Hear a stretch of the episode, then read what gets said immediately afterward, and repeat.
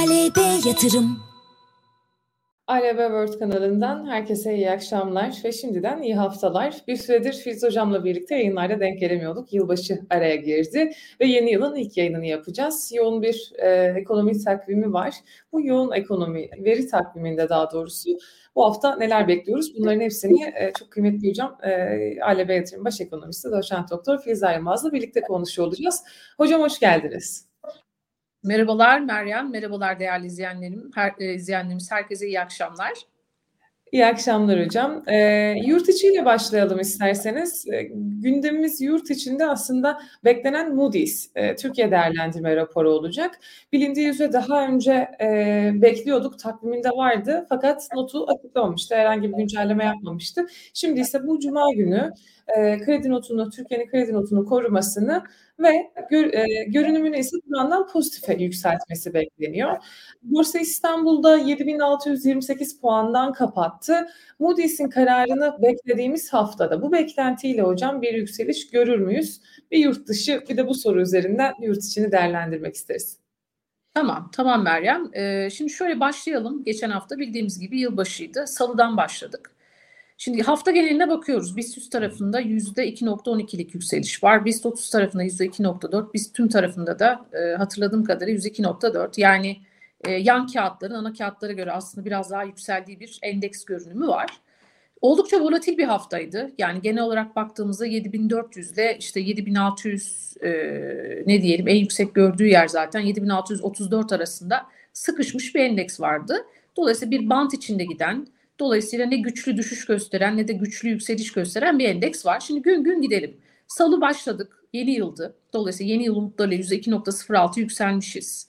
İşlem hacmi bir miktar artmış salı günü. Yılbaşından hemen sonraki gün. Halka arz endeksi fena gitmemiş salı günü. Olumlu gitmiş. Dolayısıyla geçtiğimiz haftalarda bir buçuk iki hafta hep e, taban giden e, gübre fabrikalarında da Cuma günü de zaten tavan görmüştük. Üstüne bir de salı günü de tavan görünce piyasa bu gübre fabrikaları tarafındaki harekette de toparlanma var fiyatlamasıyla olumlu gitti. Astor'un ihale alması, kontrol matiğin maden işine girmesi gibi haber akışlarında etkisiyle salı günü olumlu kapadık.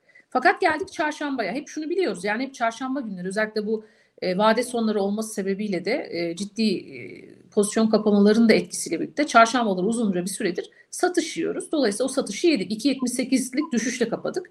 Birkaç sebebi var çarşamba düşüşün. İlki şu enflasyon geldi.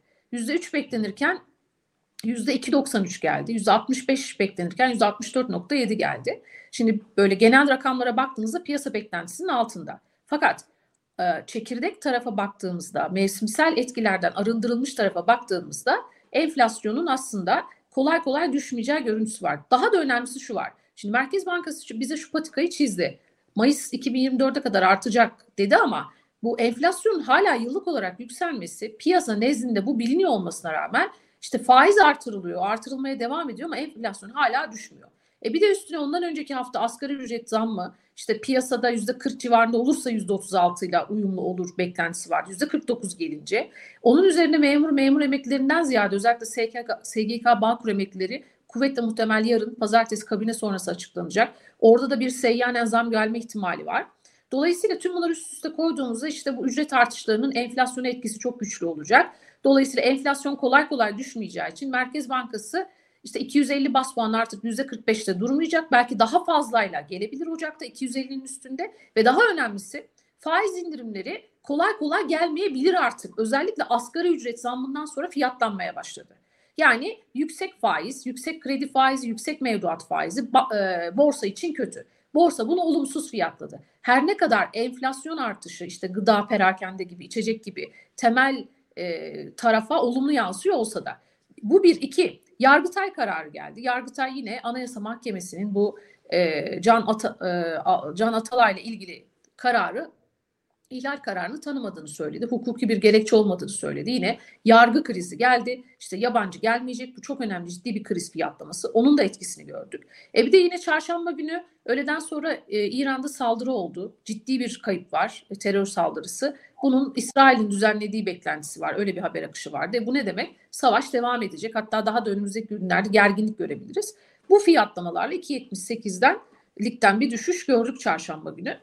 Özellikle Bank of America'nın ciddi bir satışı var. 50-60 tane ciddi hisse sattığını görüyoruz. Yine yabancılara aracılık eden bir kurumun hafta geneli satış yaptığını da gördük. Onun da etkisi var.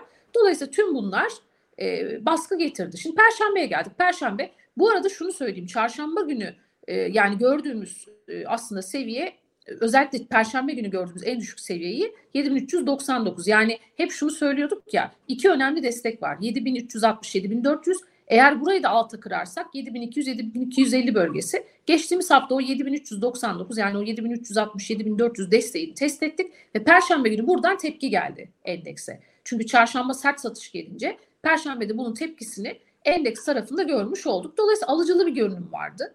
Bankacılık endeksinin e, genel olarak pozitif ayrıştığını gördük. Bu arada şunu da söyleyeyim. Salı günü bankalar tarafında satış vardı. Satışın sebebi şu. Tahvil faizlerinde biz bir aslında ne gördük genel olarak? Tahvil faizlerinde bir düşme gördük, e, yükselme gördük. Neden? Çünkü tahvillerin geçtiğimiz hafta satıldığını gördük. Hani hep diyoruz ya dipslere gelecek yabancı devlet iç borçlanma senetlerine. Neden? Çünkü işte faizlerin biz çok ne olduğunu görüyoruz aslında. E, ne diyelim? Uygun olduğunu görüyoruz. Dolayısıyla orada yabancı tahvil sattı. Niye sattı? Asgari ücret zammını yabancılar yüzde 36'lık hedefe göre bir miktar yüksek buldular. Ve şunu fiyatlamışlar. Geçtiğimiz haftadan önceki hafta özellikle asgari ücret zammından sonra. Yani bu zam yüklü. İşte %36'lık hedefe ulaşılamayabilir. Bu nedenle de e, tahvillere ufak da olsa bir satış geldiğini gördük. Dolayısıyla orada tahvil faizlerinin yükselmesinin bankalar tarafına aslında olumsuz yansıdığını gördük. Çünkü işte tahvillerin fiyatlarının düşmesi ellerinde daha geçtiğimiz ekonomi yönetimi döneminde e, bu uzun dönemli menkul kıymet tesisi yükümlülüğü olduğu için ellerinde ciddi bir stok var. Bu nedenle orada salı günü bir satış gelmişti onu da söyleyeyim. Şimdi perşembe günü bankalar pozitif ayrıştı. Bankaların pozitif ayrışmasının bir sebebi yurt içi bir kurum e, bir rapor yayınladı. Bu raporda bankaların e, 2024 yılında en önde gelen sektörlerin başında olacağını söylüyor. Özellikle yabancı girişinin ciddi bir indikatör olacağı vurgusu var. Özellikle borsayı yükseltecek ana tema bu diyor. Yabancı girişi diyor. Tabii dolayısıyla bankalar ön plana geliyor. Onu da söyleyeyim. %2.4'lük yükseliş var. E, Cuma'ya geldiğimizde Cuma'da yine dar bir bantta hareket eden bir endeks gördük aslında. 100 bas puanlık bir aslında e, bir alanda hareket eden bir endeks var. Yine Cuma günü de endeksin %1.07 yükselişle aslında kapattığını gördük. Dolayısıyla e, Cuma işlem hacminin hala aslında genel olarak e, sınırı kalmaya devam ettiği bir e, gün olarak karşımıza geliyor Cuma günü de. Havacılık endeksinin iyi gittiğini görüyoruz Cuma günü. İşte emlak konut gibi, zorlu enerji gibi. Mesela Kocaer Suudi Arabistan'da Suudi Arabistan'da yeni bir iş alıyor. Orada yine olumlu bir hava var. Dolayısıyla 7628'den kapadık. E, 7628 e, yani çok bizim kritik bir desteğimiz var. 7634. Dolayısıyla bir kere şunu söyleyeyim. Yani tepki hareketleri geliyor ama bu tepki hareketleri endekse geçen hafta çok ciddi bir yükselişe yani yükseliş hareketine, trendine dönüşemedi. Bir kere bu tepki hareketlerinin yükseliş hareketine dönebilmesi için bu 7634-35 e, direncini bir kırıyor olmamız lazım. Buraya bakacağız. Sonrasında zaten hedef 7800-7850 olacak. Sonrasında 8000 ve 8100'ü takip ediyor olacağız. Aşağıya baktığımızda aşağıda 7634 altında 7360-7400 önemli destek, ara destek. Onun da altında kısa vadeli dip ana destek 7200 7250. Ben hep hani 2-3 haftadır şunu söylüyorum. Hala aynı şeyi söylüyorum. Yani e, diyelim ki kötü haber akışları geldiğinde bu 7360'lar 7400'den bekleriz. E, dolayısıyla haber akışının biraz daha kötüleşmesi bizi 7200'lü desteğe kadar götürür. Dolayısıyla yani çok çok ciddi bir olumsuz haber olmadığı sürece 7200 altına sarksak da ben yakın vadede 7200 altında e, dengelenecek bir endeks beklemiyorum. Bunu söyleyebilirim. Hatta gelirim bu haftaya. Bu hafta ne olur? Bu arada bu haftaya gelmeden önce şunu da paylaşayım. Bu hafta en çok hangi sektörler düşmüş onu da söyleyeyim. Örneğin %9.22 iletişim özellikle Türksel'in katkısıyla güçlü yükselişiyle %9.22 e, yükseliş var. Bilişim tarafında %9.11, teknoloji %7.33, sigorta %7.13 ve ulaştırma %4.18 yükselmiş. En çok düşenler aracı kurum endeksi 2.53 düşmüş. Yatırım ortaklığı 0.45 düşüyor. E, gıda tarafı 0.38 ve taş toprak endeksinde de 0.32'lik bir düşüş var. Daha sınırlı bir düşüş olduğunu görüyoruz. Şimdi dolayısıyla bu hafta çok kritik Meryem. Neden kritik? İki önemli gelişme var. Biri Perşembe günü. Merkez Bankası New York'ta ilk yatırımcı e, buluşmalarını düzenliyor. Dolayısıyla yatırımcı gün, e, gündemi buluşmalarının ilkini düzenliyor. Bu toplantıya Merkez Bankası Başkanı Hafize Gaye Erkan ve Hazine ve Maliye Bakanı Mehmet Şimşek katılacak. JP Morgan e, da ortaklaşa düzenlediği bir e, toplantı olacak. Oradan gelecek haber akışları önemli olacak. Dolayısıyla piyasa uzunca bir süredir aslında bu toplantıyı bekliyor. Hemen bir gün sonra yine Cuma günü piyasa kapandıktan sonra Moody's'in ilk e, sene değerlendirmesi olacak. Bildiğimiz gibi Moody's 15 Aralık'ta bir değerlendirmesi vardı ama pas geçmişti. Yani ona da bir açıklık getirelim. Yani kredi derecelenme kuruluşlarının e, o ilgili tarihte mutlaka kredi notunu veya kredi not görünümünü revize etmeleri gerekmiyor. İstiyorlarsa pas geçebilirler. Bunu yaptı 15 Aralık'ta. Hatta piyasa çok e, hayal kırıklığına uğramıştı. Çünkü kredi not görünümünde bir e, durağından pozitif bir pozitif bir re, revizyon bekliyorduk ama kredi notunda ben beklemiyordum. Ama piyasada böyle bir beklenti vardı. O nedenle bu piyasada bir hayal kırıklığı yaratmıştı. Şimdi Moody's'in ilk ülke olarak Türkiye'yi alması, 12 Ocağı koyması Şimdi piyasada biraz piyasa akıllanmış. Dolayısıyla şunu görmüyorum piyasada. Cuma günü kredi notunda bir olumlu revizyon gelir. Neredeyse çok az fiyatlanıyor. Ama şu çok güçlü fiyatlanıyor. Ben de ona, o görüşteyim. Kredi not görünümü şu an bizde duran. Bunun pozitife çekilme ihtimali oldukça güçlü. Ama kredi notu B3. Yani yatırım yapılabilir seviyeli Moody's'e göre 6 kademe altındayız. Niye beklemiyorum kredi notunu? Daha önce söylediğim şey. Yani 7 Eylül'de Moody's analisti bir görüş yayınlamış. Sonra 15 Aralık'ta pas geçtikten sonra kendi müşterilerine gönderdiği bir raporda şöyle bir cümle geçiriyor. Hem Moody's'in 7 Eylül'deki analisti hem o raporda diyorlar ki Türkiye'de kurumsal e, düzeydeki iyileşme için en iyi senaryo da bile diyor. Ciddi bir zamana ihtiyaç var. Hep zaman vurgusu var. O nedenle yani seçimleri bir görmek isterler. Seçimler bir bitsin. Onu gördükten sonra bence ve mesela üç tane koşulu var Moody's'in. Ödemeler dengesinde iyileşme, Merkez Bankası rezervlerinde iyileşme, dolarizasyonda azalma. Henüz özellikle ilk ikisinde henüz bence onların istediği noktada değiliz. Ee, yani bence aslında Türkiye ciddi anlamda bence bir kredi notunu şu an için hak ettiğini düşünüyorum ama onlar sürekli bu zaman vurgusunu yaptıkları için seçimden önce hep söylüyorum bir kredi derecelenme kuruluşundan bir not görünümü beklemiyorum. Ama şimdi şunu söyleyeyim piyasada şu an neden piyasada yatay bantta gidiyoruz? Çünkü piyasayı üst, yukarı çıkaracak bir katalizör yok. Bir haber akışı yok, bir hikaye yok. Dolayısıyla piyasa biraz yorulduğu için bir e, bahane arayabilir kendine. Hem bir de işte perşembe günkü bu toplantıyla birlikte yabancı girişi güçlenecek. Dolayısıyla yabancının gitmesi muhtemel işte bankalar tarafı işte e, kurumsal olarak kendini ispatlamış, karlılığını devam ettirecek BIST 30 hisselerine doğru bir yönelim olabilir. Onu görmek lazım. Ama mutlaka piyasa bunu satın alacaktır. Dolayısıyla ben bu hafta olumlu bir piyasa bekliyorum genel olarak olarak. Çünkü yurt dışı tarafı da biraz sonra özetleyeceğim. Hani orada sadece Amerika'nın enflasyonu var. Zaten şimdi biraz sonra özetlerim. Piyasa bana mısın bile demiyor. Veriler hala iş gücü piyasasının sık olduğunu gösteriyor. İşte tutanaklar geldi ama piyasa hiç oralı değil. Dolayısıyla orada evet yani geçtiğimiz haftalara göre bir miktar risk iştahında törpülenme var ama bunun fiyatlamalara çok da aslında bence yansıdığını görmüyoruz. Dolayısıyla Amerika enflasyonunu da biraz sonra söyleyeceğim. Çok ciddi orada da böyle havayı bozacak bir durum yok. Bu nedenle ben hani bu hafta endeks tarafında olumluyum açıkçası. Dolayısıyla e, özellikle bu Moody's beklentisiyle birlikte e, yani 8 bin üstüne çıkan seviyeler görürüz. Tabii orada tutunabilecek miyiz? Oraya bakmak lazım. Tabii hani endeksin baskılanmasının sebebi şu. Yerleşiklerin bir tavrı var, yabancıların bir tavrı var. Zaten ben bu hafta yerleşikler tarafında hani çok iyi beklenti olsa da çok güçlü bir alım beklemem. Eğer bizi yukarı taşıyacaksa işte yabancılar taşıyacak. Çünkü yerleşikler mevduata gidiyorlar, altına gidiyorlar. Dolayısıyla yerleşik tarafında güçlü bir yakın vadede bir para girişi beklemem. Dolayısıyla işte belli bir iki tane kurum var. iki üç tane yabancılara aracılık eden o kurumlarda alım görürsek eğer 8 bin üstüne çıkabiliriz. Dolayısıyla bu hafta olumlu olduğunu söyleyebilirim. Yine 7200-7250'nin kısa vadeli e, önemli bir dip seviyesi olarak e, olumsuz haber akışlarında da çalışmaya devam edeceği kanaatindeyim Meryem. Bu arada son bir şey söyleyeyim. Bu hafta HSBC'nin bu yıl sonu 2024 yıl sonu 33 TL tahmini vardı. Bu çok tartışıldı. Hemen ben de o konuda bir görüşümü söyleyeyim. Yani bence de çok iyimser bir e, rakam 33 TL.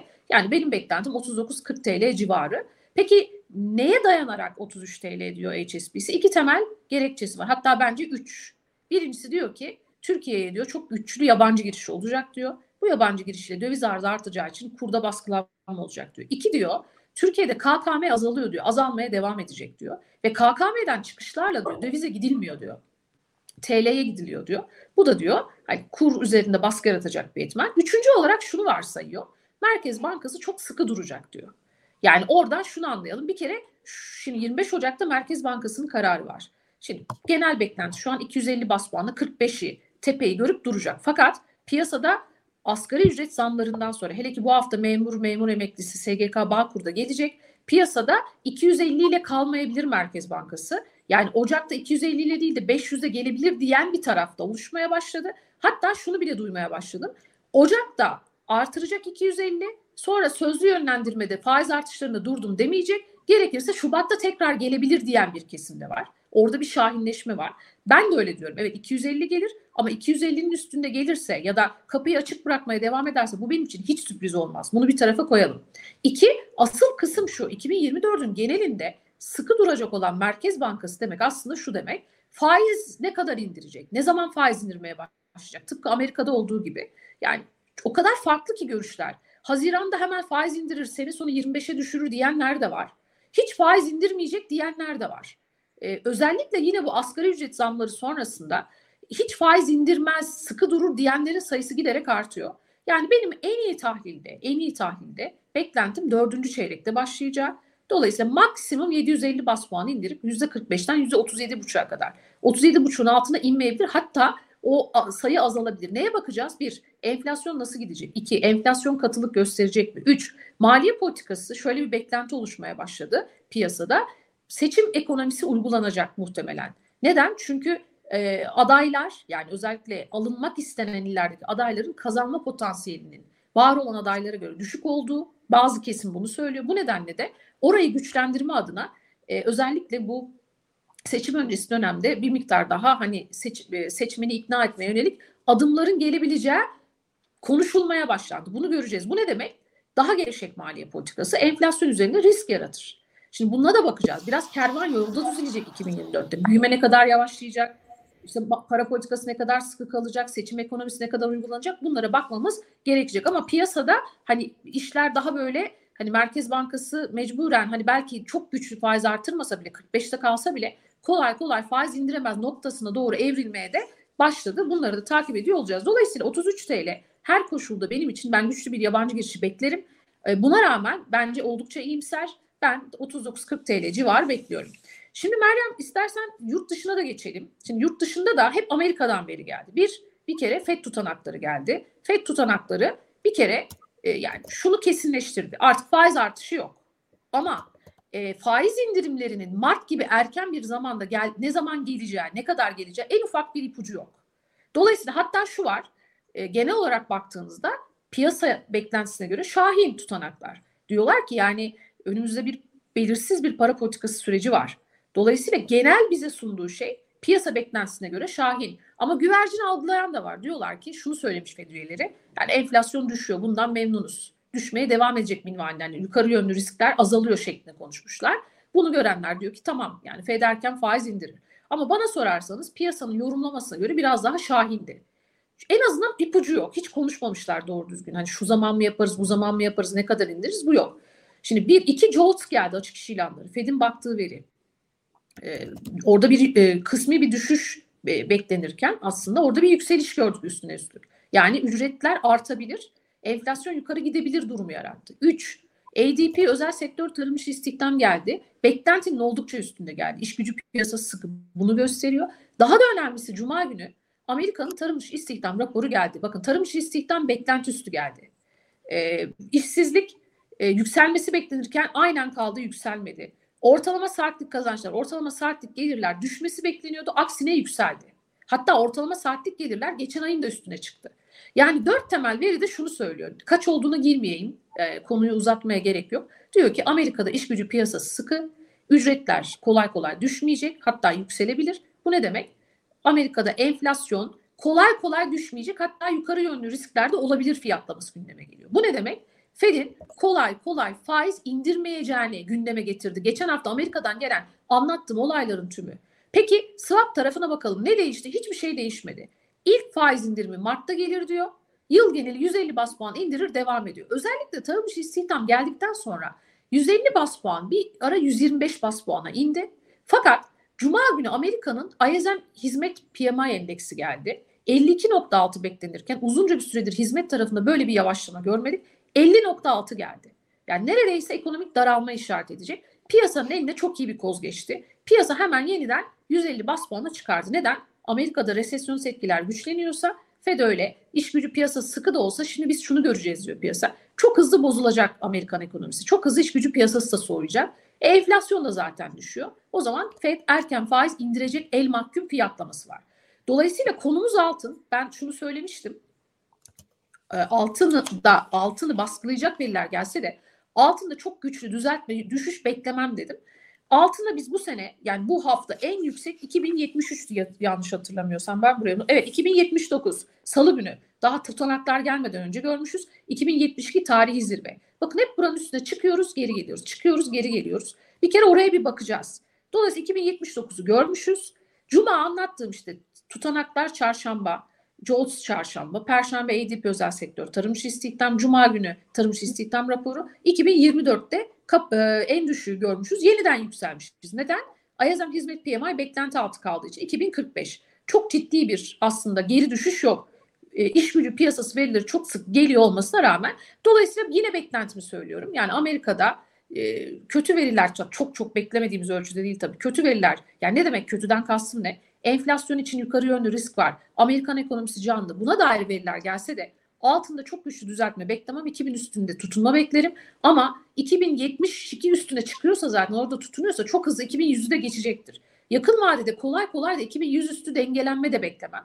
Belli bir süre yatay konsolidasyonda gideriz. Ne zaman 2100 üstü güçlü tutunma gelir? O faiz indirimleri yakınlaşmaya başladığında biraz daha Fed üyelerinden buna dair sözlü yönlendirmeleri gerçek anlamda gördüğümüzde biz bunu görürüz. O nedenle böyle 2000 altına inmeyen ama 2100 üstüne çıkmayan bu minvalde giden bir altın olma ihtimalini de ben bu noktada güçlü görüyorum. Şimdi bu hafta Perşembe Amerika'nın enflasyonu gelecek. En önemli veri o. Bir sürü ekonomik büyüme öncü göstergesi gelecek ama hem Avrupa hem Amerika'dan. En önemlisi Perşembe Amerika'nın enflasyonu olacak.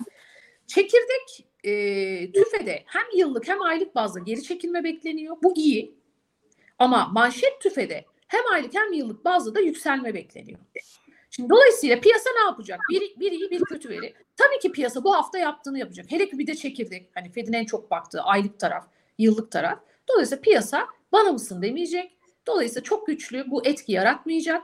Dolayısıyla da ne olacak? Özellikle swap tarafı için bunu söylüyorum. Yine Mart'ta başlar 150 bas puanla gider fiyatlaması devam eder. Bu arada hani kısmi biraz 10 yıllıklarda bir yükseliş gördük. Hani 10 yıllıklar 3.80'li civarlardan 4 onlara kadar çıktı. Tarım dışı istihdam geldi. Fakat tekrar yeniden e, 10 yıllık tarafında da bir son rakamı da hatta sizinle paylaşayım. Buraya da not almıştım. E, notların arasında son 10 yıllıklardaki seviye için Şimdi söyleyeceğim. Bekletiyorum ama lütfen kusura bakmayın.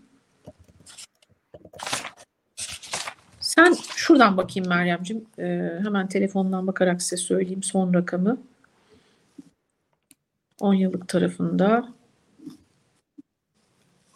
Evet şunu bir açmam lazım. O sırada notlarımı da bir bulayım. Lütfen kusura bakmayın. Notlarımı aldım ama nereye yazdığımı Evet.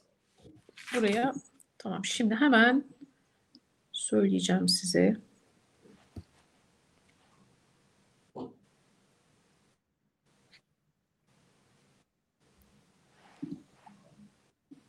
İnternetimde mi bir sorun var? Meryem sen görebiliyor musun Amerikan 10 yıllıkları? Sana zahmet. Ee, şu an 10 yıllıklar hocam e, yüzde 4.04 ile. Tamam, tamam. Yani orada bir hareket gördük. E, ama dediğim gibi yani bu yine 4-15'ler seviyesinde dengelenme bekleniyordu ama olmadı. Son olarak şunu söyleyeyim. Şimdi e, enflasyonda sürprizler olabilir. Ne olabilir? Mesela hem çekirdek hem manşet topluca bize şunu söyleyebilir. Enflasyon yukarı yönlü gidiyor. Hiç beklediğimiz gibi değil. Enflasyon çok. Bu tabii ki bir volatilite yaratır. Özellikle 10 yıllıklar ve dolar endeksi üzerinde. ee, ama gördüğümüz gibi altın tarafında çok ciddi bir e, etki yaratmıyor da bakın 10 yıllıklardaki yükselmeye rağmen. E, ama swap tarafı çok değişmez. Belki hani 10 yıllık işte dolar endeksi tarafı ve buna bağlı altın tarafında elbette beklenir yönde. Yani 10 yıllıklar yükselince elbette altında bir baskı gördük. 2079'dan 2045'e geldi. Fakat bu çok güçlü e, olmuyor. O hareketi çok güçlü göremiyoruz maalesef. Onun sebebi piyasanın bu Fed'in faiz indireceği meselesine çok inanmış olması. Ama buna rağmen olumlu ya da olumsuz sürpriz elbette gelebilir. Bu sürprizlere göre 10 yıllık tarafı, dolar endeksi tarafı ve altın tarafında elbette hareketler de görülebilir. Ama buna rağmen diyelim ki kötü senaryodan gidelim. Yani enflasyonda katılık var ve yukarı yönlü genel olarak bir sürpriz gelse de yine swap tarafı en fazla olsa olsa 125 bas puana kadar iner. E, onun dışında yani 100 bas puanlara kadar inecek yakın vadede bir e, piyasadaki hareketi gördüğünde bir e, ilerleme görmüyorum. Toparlayayım peki Fed üyeleri ne diyor? Fed üyeleri bence hala e, piyasa kadar erken faiz indirme noktasında değiller anladığım kadarıyla. Onu da zamanla yaşayarak göreceğiz Meryemciğim. Hocam ağzınıza sağlık. Ee, şimdiden eğer hani son noktayı bu şekilde koyduysanız hocam bol kazançlı bir hafta dileyip yayınımızı burada sonlandırabiliriz. Evet, e, ben de izleyenlerimize çok teşekkür ediyorum. Bu arada e, internetle ilgili bir sıkıntı olabilir. O nedenle de şimdiden çok özür diliyorum. Benim bulunduğum yerle alakalı internet e, çekmede bir problem var. Dışlarına bakan Ankara'dayım şu an. Dışişleri Bakanlığı'na yakın bir yerde olduğum için orada internet e, çekmeyebiliyor bazen. O nedenle de e, lütfen kusuruma bakmasınlar. E, umarım çok e, böyle kesilmeli bir yayın olmamıştır. Herkese bol kazançlar, iyi haftalar diliyorum Meryem. İyi haftalar. E, sana da çok teşekkür ediyorum. Haftaya görüşmek üzere inşallah. ALB Yatırım